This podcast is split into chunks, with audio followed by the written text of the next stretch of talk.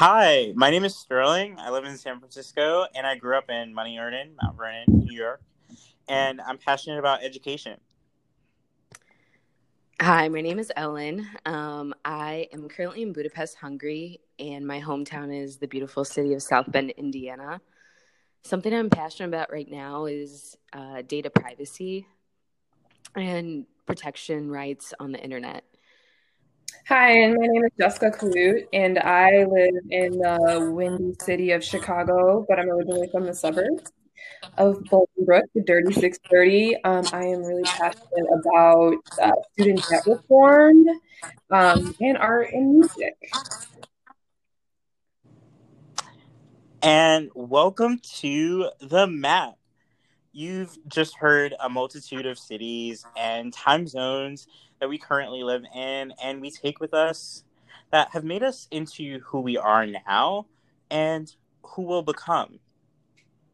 We started this podcast, The Map, as a way to share our different perspectives across different locations, as well as how to map out a more sustainable and equitable future for both ourselves and our community from music, art, and politics to food and technology.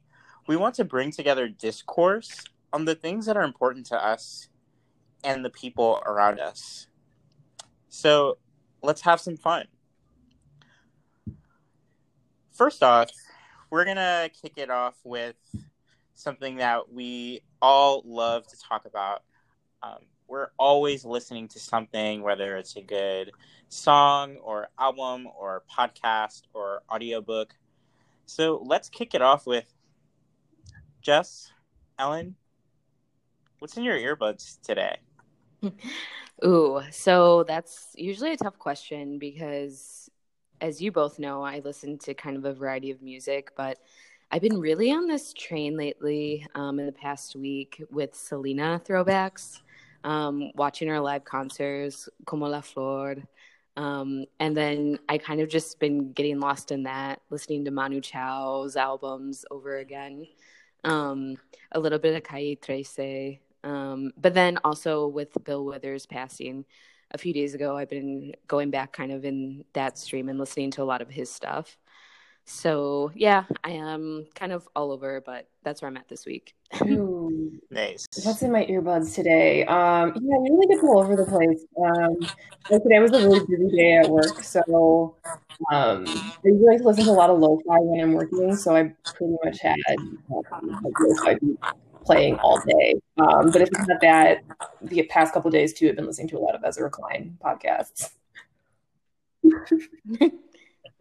Love Ezra Klein. um, the great thing about the Ezra Klein podcast, just to say, is that they're like an hour and thirty minutes long, and so you could just listen to the five of them, and like then your whole day's done. um, in my earbuds today, it's something I've been going back to all week. Is Mariah Carey's Butterfly album? Oh, wow. Um, it is. It so it came out in '97, and you can tell how the world of like pop and R and B was definitely shaped in that mirror. Um, it's just a fantastic album, and it, it's just like it's. I think it's one of Mariah Carey's best because um, she's blending hip hop and like R&B Quiet Storm in just the perfect way. Some 90s nostalgia. Yeah, I think the 90s, I mean, of course, we were all born then, so we're biased, but I think that the 90s produced some of the best music um, in the American music catalog. Yeah, 90s R&B, 90s hip hop is like it can do no wrong. And Honey on the Butterfly album was a bop. So. yeah, and like the roof breakdown, also very good. All right, so now that we know what we're listening to, let's move into what's on the map today. So since we're both a little bit about each of us is that we all met in Milwaukee, Wisconsin, um, and kind of recently in the news, uh, especially today, is Wisconsin had their primary elections, um, much contested due to the outbreak of the coronavirus. Um, so, we're going to talk a little bit about what we know about Milwaukee and Wisconsin, um, kind of coming of a place of familiarity, um, and what we think about just being millennials in different locations and kind of trying to navigate politics at this really unknown time. So, Sterling and Jess, I guess I'll open up to you. Um, kind of what's your opinion about having this election today in Wisconsin? Um, do you think it, was kind of a partisan move uh, on part of the Republicans to push forward, or do you think it was in the best interest that they did have this election? Oh, I I mean, I think it was definitely a partisan move on the Republican Party's end. Um, there were, I think, and correct me if I'm wrong, but I think it's the only state that has a primary coming up that hasn't pushed or didn't um, encourage absentee absentee voting. Um, and obviously, you know, like it's so close to Chicago where we're uh, quickly approaching the peak of the virus. Um, so it just kind of shocks me that um, that there wasn't any um, like precautions taken um, and putting the health of the general public first before this primary election when there's other options. Yeah, um, I definitely agree. And I think that um, it was just kind of telling in the way that the last week has kind of unfolded, where um, you have the Democratic governor saying, no, we're not going to have it. And then you have other states um, like Indiana, uh, which is Republican, which has already pushed back their primaries.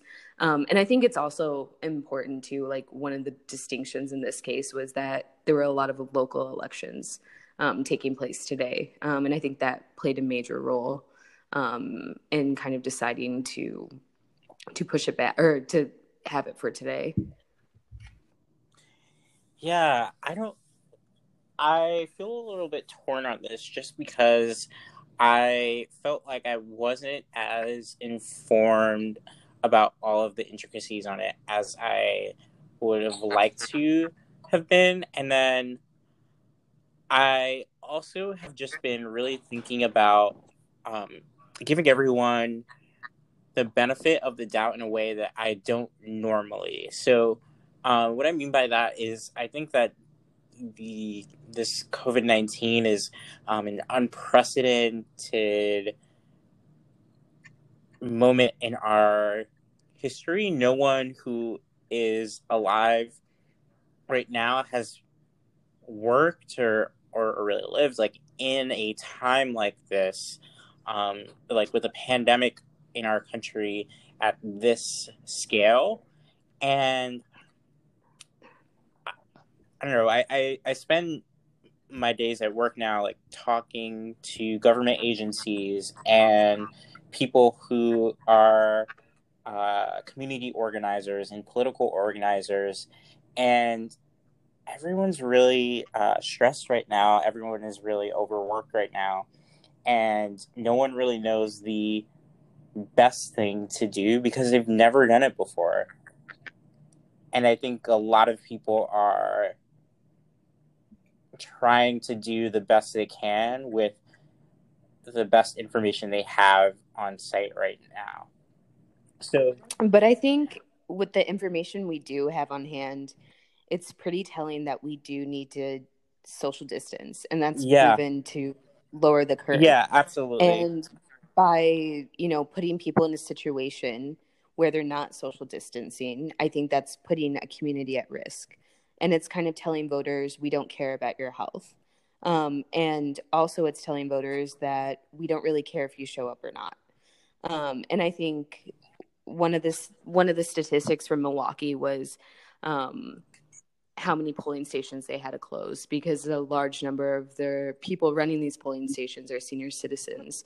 Um, and in Milwaukee alone, uh, they went just they went down to five polling stations, and usually it's about 180. And Milwaukee, um, as we all know, we've lived there. I think has struggled with getting all of the community engaged in voting. Um, and this just really hampers it more. Um, so it's hard not to see the partisan end of it, um, especially, you know, as Trump has criticized it originally, and then you see this quick change, and then the non-extension of absentee ballots. So it's yeah, I mean, I do kind of difficult to justify. I do think the the not extending absentee ballots seems like a very easy thing that they could have done, and not allowing that seems like it was it was intentional. But I'm thinking of it from the perspective of when you compare this to the Republican governor governor of Ohio, um, Mike DeWine actually did postpone the elections, right? Um, and people mm. were actually very upset at him for doing that and said that that was voter disenfranchisement. So I I wonder if the Wisconsin Supreme Court had a a knee jerk reaction to that sort of media uh, feedback and thought that um, they were they were doing the right thing in this instance, even though they're very different situations, right? Mm-hmm. Yeah, and I think that that kind of again leads to another problem that we're facing is that a Supreme Court and a justice system is afraid of a media reaction, and that's affecting their decision making. Um, and I think that's very telling of kind of the climate now that we're living in in American politics, where media is a driving force in policy when it shouldn't be. Yeah, and quite frankly, too, like it's kind of piggyback off of that. You know, um, at the end of the day, the whole point of media is to be essentially so if you're truly firm in your belief that the decision that you're making as a policymaker or someone within um, politics, I just don't see why you would be, you shouldn't be dissuaded to make a decision based on a media reaction if you know the decision is the right one.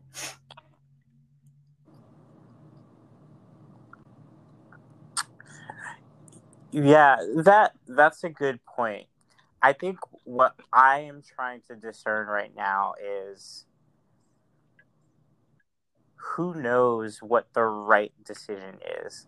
There's certainly there's certainly a lot of really bad problems with the decision that they made um, from a public health perspective. But because we don't have a a precedent for this, I, I think it still is an open open ended question on on how we know what is like the best way to go go about this.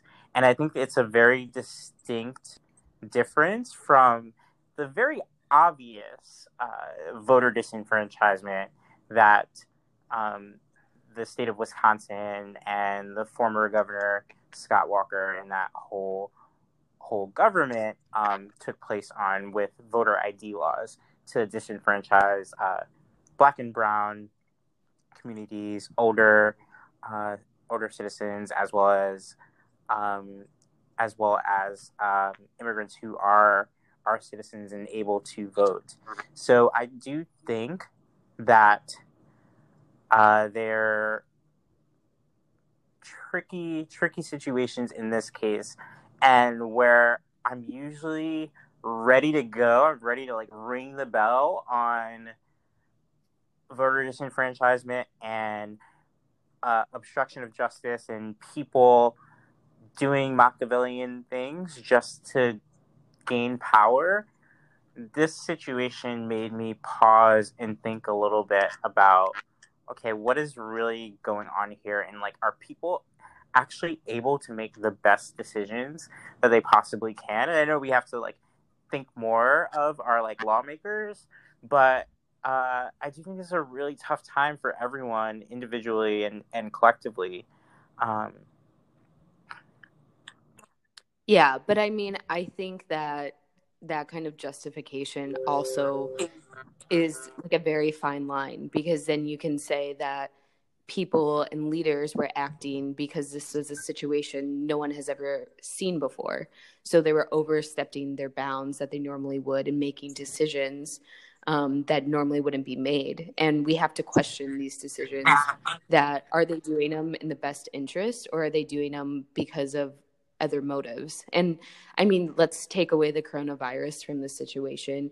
If Milwaukee, we'll just use Milwaukee, if they say a few days before election that we're going to go from 100 and what was it 80 poll stations to only five um, you know, would we still have the election on Tuesday? That's kind of unheard of. I mean, regardless of coronavirus, um, that makes you question how is this, you know, a democratic system of voting? You know, how are people going to get there to vote? On like compounded with the problem that many people face with voter ID and taking off work um, or like getting to a station. Um, so I think it's it's I don't know, it's an unknown time where people don't have all the information and we yeah we don't have the best decision making or we don't know the best decisions but also i think it i mean especially from coming from hungary now and seeing how things are run here democracy can like very quickly lead to an autocratic system um, where you just slowly begin taking away rights especially in times of emergency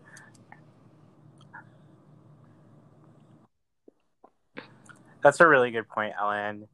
I I do think that it's really important that we do talk about these issues and we engage all of our our lawmakers in them and that other states are aware of the consequences of, of decisions like this so that we can make sure that we're not heading into that direction. Yeah, uh, yeah, I was so, gonna say I think it's gonna be yeah. interesting to see in the upcoming weeks because I think who's what, what primaries are next? I think it's like um Ohio, I think is next, right? Um, Wyoming, I think Nebraska. I know Indiana somewhere, and well, no, actually, Indiana's in June. actually, take a look. Now. Yeah, so I don't know. Yeah, so it'll just be. I think it'll be interesting because I know that a few states have postponed, um, but it'll be interesting to see kind of how the next how the states respond to kind of what happened in Wisconsin today. Um, and I think that'll be very telling because I think if we find ourselves in a situation where this happens again, then it's then it really isn't about not knowing what to do in a pandemic when you kind of essentially have a game plan from other states. Totally, totally. I think I think now moving forward, we have to we have to incite uh, the iconic and wonderful Maya Angelou here, which is uh, when you know better, you do better. And now our states know better, and so that they should do better and let's let's hope for that. But given all of those things, uh, I wonder how coronavirus and just moving forward, um, political engagement will be impacted, particularly uh, for our generation. So the the what are we? The twenty seven to to thirty nine year olds, the millennials what what do we think that political engagement of millennials will look like moving forward? You know, we're no longer the new kids on the block as uh, Gen Z enters the voting stratosphere, and so I think this will be an interesting time uh, upcoming the to, up with the upcoming 2020 election. Um, in Wisconsin alone, millennials and Gen Z projected to make up 36% of the electorate in the state. And a 2019 Pew Research study found that uh, millennials casted 26.1 million votes in the 2018 midterm elections, which is far higher than the number of votes uh, we cast in 2014, around uh, 13.7 million.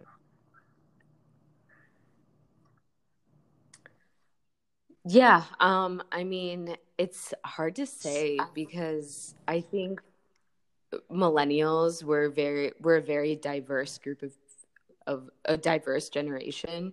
Um, we've grown up with a lot of trauma, um, whether it's from the recession um, September 11, and just kind of really seeing politics be bad our whole lives.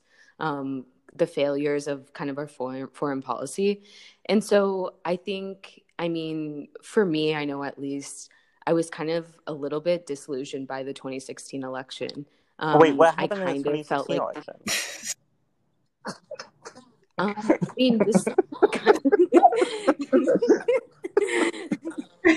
um yeah i mean and it wasn't so much trump that really like got me i mean obviously like that was kind of the nail in the coffin at the end of it but just going to the election booth and having clinton and trump as my options and thinking that we live in such a large country with so many dumb and brilliant people.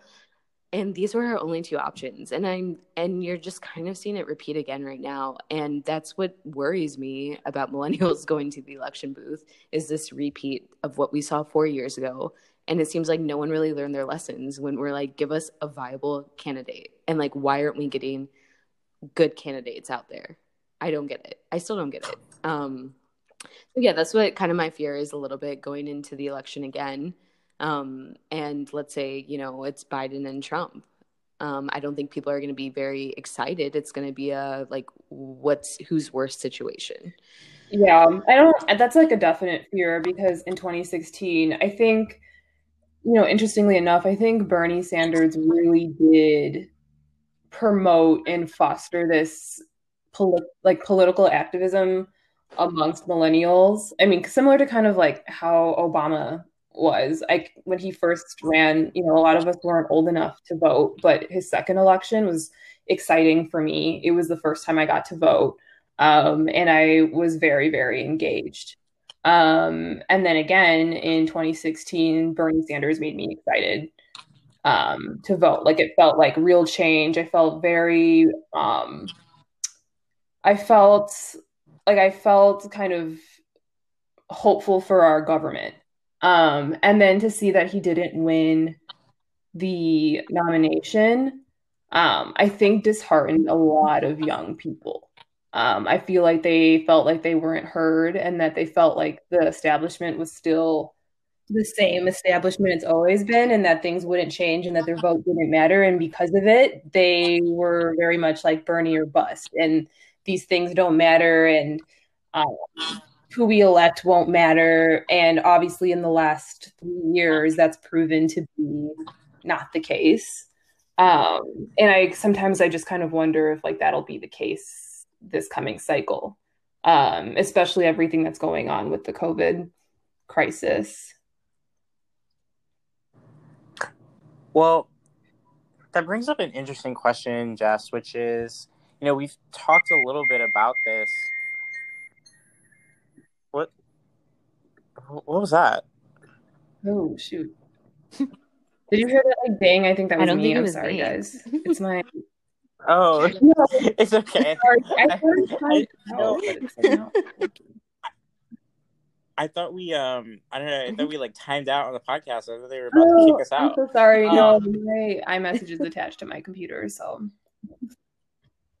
all good, all good. So and we talked a little bit about this about you know we don't have a good a good candidate. But let, let's maybe not name the candidates. Let's think a little bit more abstractly for a minute. What are the traits of of a good presidential candidate or or or good elected official that you want to vote for? Like what are those character traits? What are those experiences that we want and then after that like why do we think that we don't have that candidate. Um, anyone have any thoughts on that? I mean, for me, that I guess it would be a candidate that, who embodies the issues I care about.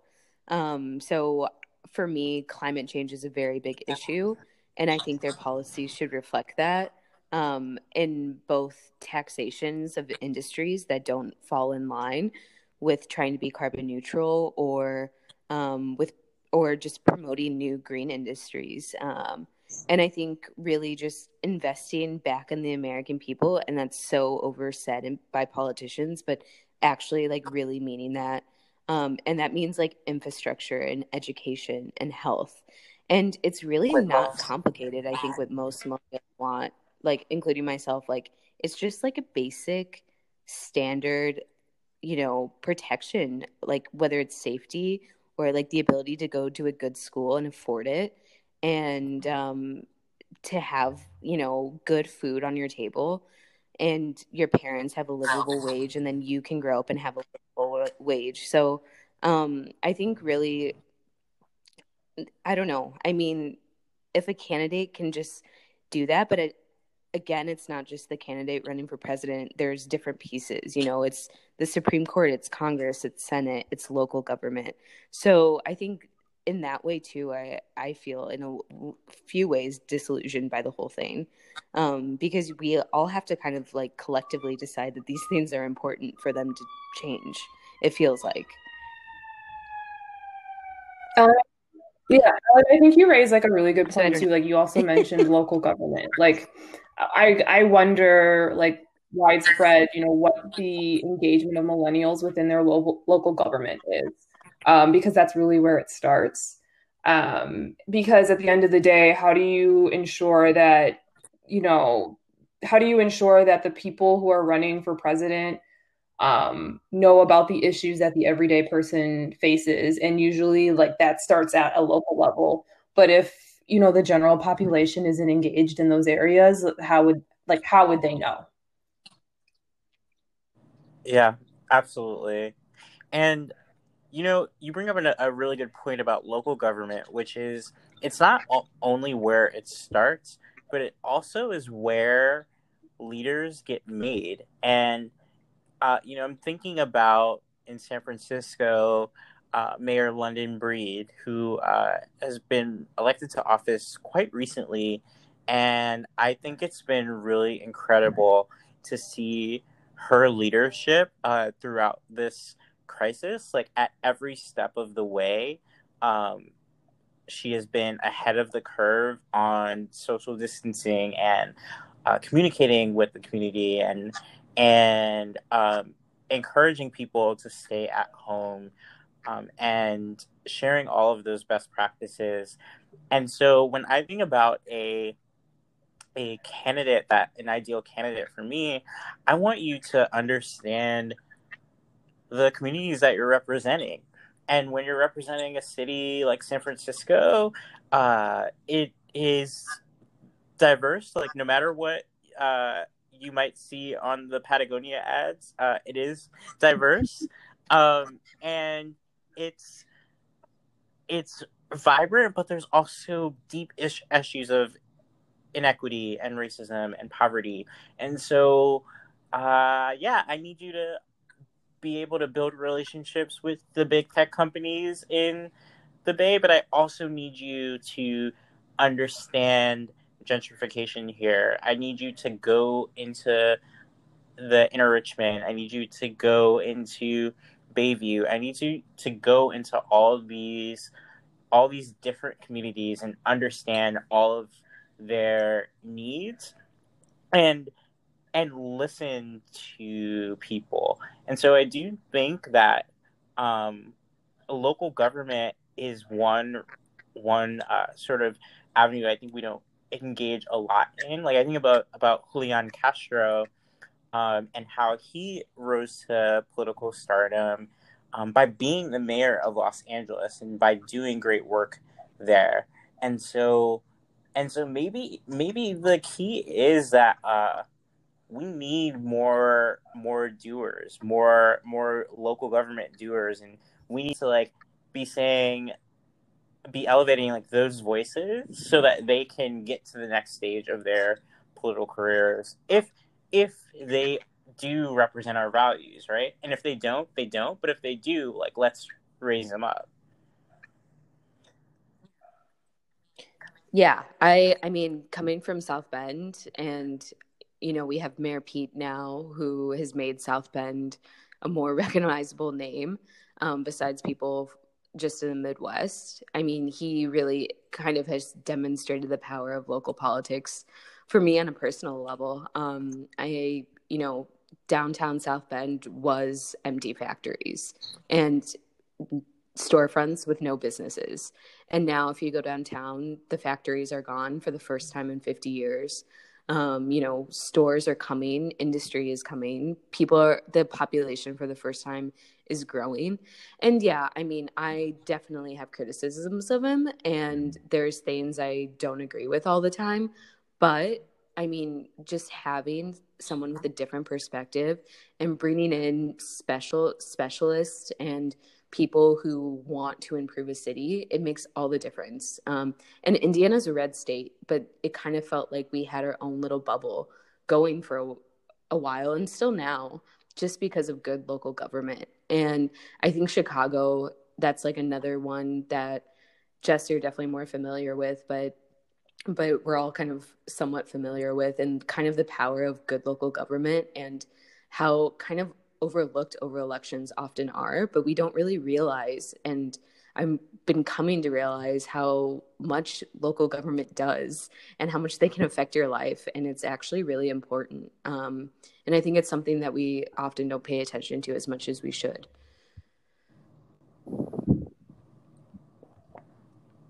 Totally.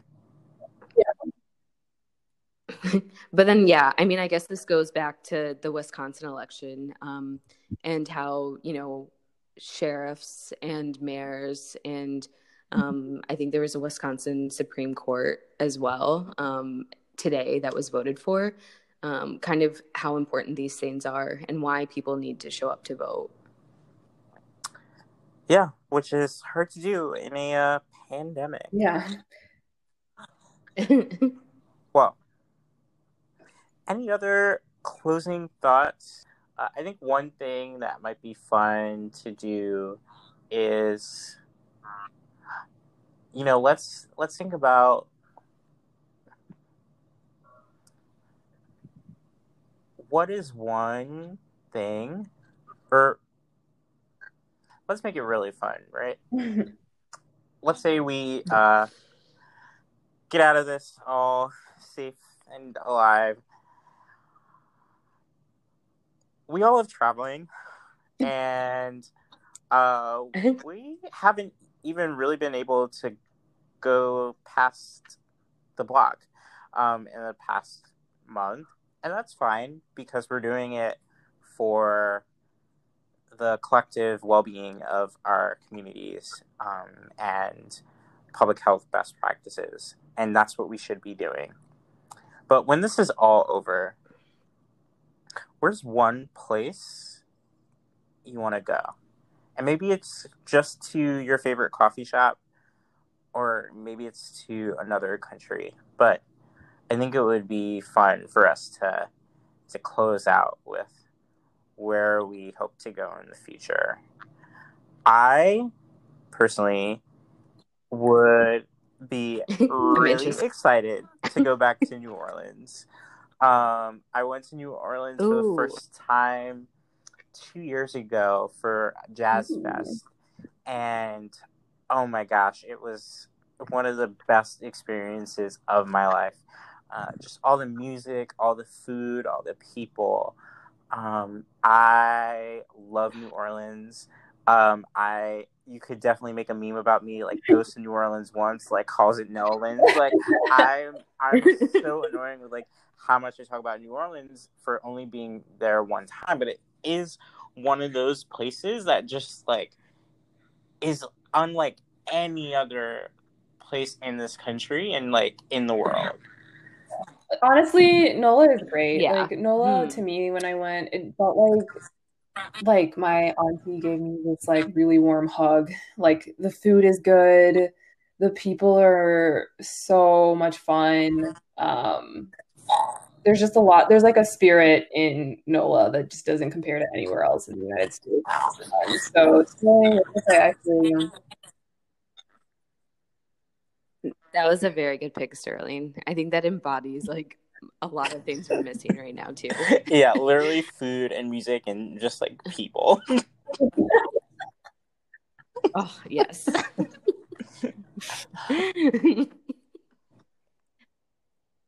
Hmm, okay, mine would be um, bringing it back to Chicago, and I would go first, I would have. I'm just every single day I'm in Hungary. I miss Mexican food. So first, I would have. Mm. I don't know, maybe a meal in Pilsen or something, and then go to Kingston Mines at night um, with friends. And Kingston Mines is this blues um, bar, and they have live music every night, and it's like fifteen dollars. Hopefully, it's still fifteen dollars to get in, but it's amazing blues from people who have been playing their whole lives, and um, ugh, I just miss live music so much, and like that kind of authentic, like small space live music. Mhm. Um, having an IPA, that would be a perfect night. Yeah, that sounds amazing. Uh, I love Kingston Mines. God, such a good. I've never been. I gotta go. Yeah. Okay, yeah, yeah, it's worth. You'll love it. in It's worth it for sure. Um. Ooh. Okay. Where would I want to go? Because now I feel like I'm ready to go everywhere. Um. But there is this coffee shop that I do love. Um, that's in my neighborhood. It's called Ipsento, and they just have really great coffee. Um, and I love the environment. Um, and it's like right off the 606. Um, so like the weather's really nice, and you can just like have your coffee outside. Um, and the people there are really, really nice. Um, I just like I miss that simple pleasure of like going on the blue line, going to get my Yes. coffee, and just like enjoying my city. Oh my gosh. Totally. Yeah. Wow. Um, Um, so that'll probably be the first thing that I do. Um, and then I, I had travel plans. I really wanted to go to Spain in August. So um, obviously I haven't booked my ticket, but if that's still plausible, I'm definitely doing that. Um, I would like to go to Barcelona. Um, and then if I have time, I want to go to Bordeaux. Oh, wow. wow. Okay. Be a great trip. and it's interesting. Like, I think Barcelona is kind of this random city in Europe that doesn't really fit Spain and doesn't necessarily fit Europe in the same way that New Orleans is kind of like that in the US. Mm. It doesn't exactly like fit, like, it works a little bit, but not exactly. It's its own thing. Um, so those are good picks for sure. Yeah, I want to um finish us off with one of my favorite uh Tennessee uh Tennessee Williams quotes. There are only three great cities in the U.S. New York, San Francisco, and Washington. All the rest are Cleveland. What? That's great. Wait a minute. Wait, wait, wait. That's actually. Oh, wait. That's actually the fake Oh. quote. Wait. Oh my god. That's the fake quote. That is the fake quote. The the real Oh, quote, no. the one I was actually referencing, is America has only three great cities: New York, San Francisco, and New Orleans. Everywhere else is Cleveland. Um, I'm so sorry. I just like I just screwed up Cleveland's that nice. quote. Oh my god. And I said it so confidently. I'm sorry. Oh gosh, fake Multiple news. Chicago got in there. Not even just because I'm from there, but I think Chicago is one of the best cities. In like literally, I was sitting the Yes. and I was, it was the man wasn't even talking to me. He was like talking to somebody else. But I like, I literally turned around and was like, "Absolutely, sir." And he was like, "Yeah, no, Chicago is the best city in the country. It's like the reason why people don't come here is because it's cold, but you have, you have to earn it." He's like, "Rent is reasonable. Exactly. The food is good. The people are nice. It's easy to get around."